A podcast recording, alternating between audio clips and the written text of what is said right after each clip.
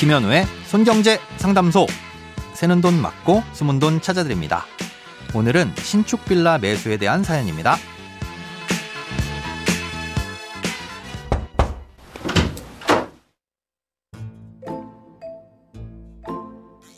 안녕하세요. 인천에 거주하고 있는 청취자입니다.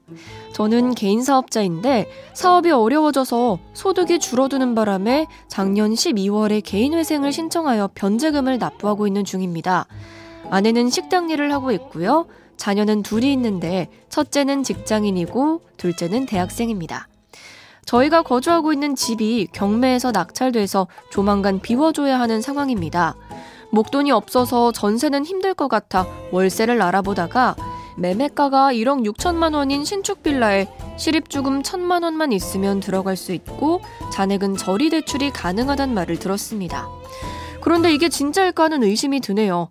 사실이라면 월세나 이자나 비슷비슷 할 것 같아서 아내 이름으로 대출을 받아보려 합니다. 혹시나 다른 방법이 있다면 알려주시면 감사하겠습니다.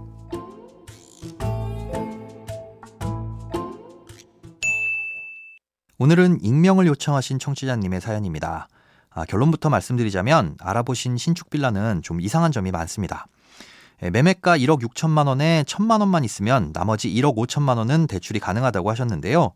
음, 그렇다면 집값 대비 94%나 대출이 된다는 뜻입니다. 아, 이런 건 1금융권 은행이 아닌 곳에서 해주는 대출일 가능성이 높습니다. 특히나 일반적인 주택 구입 목적의 담보 대출이 아니라 주택을 담보로 대출을 받기는 하되 사업 자금 목적으로 받는 일종의 편법 대출일 수도 있고요.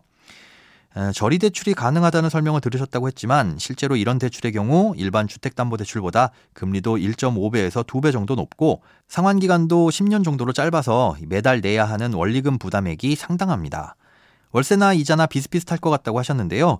요새 은행권 주택담보대출도 아무리 금리가 낮아봐야 4% 정도 합니다. 만약 정상적인 주택담보대출이라서 1억 5천만 원을 4%로 30년간 상환하는 대출을 받는다고 가정하더라도 한 달에 내야 할 원리금 상환액은 약 71만 원이 넘고요. 10년짜리 대출이라면 한 달에 150만 원 가까운 돈을 내야 합니다. 또 신축 빌라는 시세를 파악할 수가 없어서 분양업자들이 부르는 게 값인 경우가 많습니다. 적절한 가격보다 비싸게 살 수도 있다는 뜻이죠. 그래서 해당 빌라를 사시는 건 여러모로 좀 불안합니다.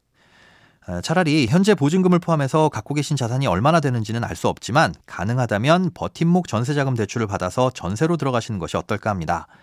버팀목 전세자금 대출은 자녀가 두명인 경우 보증금의 80%까지 대출이 가능한데요.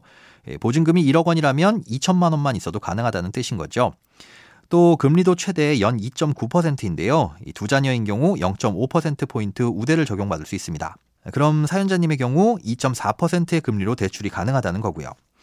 최대 대출 한도는 수도권이면서 두 자녀 가구는 2억 2천만 원까지 가능합니다. 계산해 보면 5,500만 원만 있으면 보증금 2억 7,500만 원짜리 전세까지 가능하다는 뜻이고 이렇게 최대로 대출을 받을 경우 한 달 이자는 45만 원이 채 안 됩니다.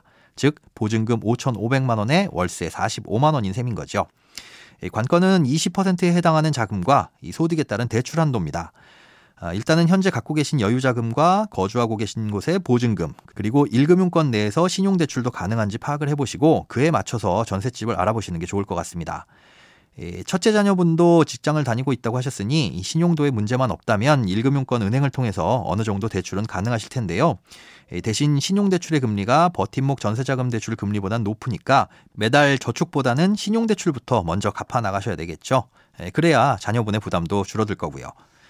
예, 다만 아내분의 소득과 신용도에 따라 대출 한도가 결정될 텐데요. 예, 우선은 버팀목 전세자금 대출을 취급하는 은행을 방문하셔서 아내분 소득으로 어느 정도까지 대출이 되는지 확인해 보시고 어, 이 대출 한도와 또 앞서 말씀드린 확보 가능한 목돈을 기준으로 전세를 알아보시는 게 좋을 것 같습니다. 돈에 관련된 어떤 고민이든 상관없습니다. imbc.com 손에 잡히는 경제 홈페이지로 들어오셔서 고민 상담 게시판에 사연 남겨주세요.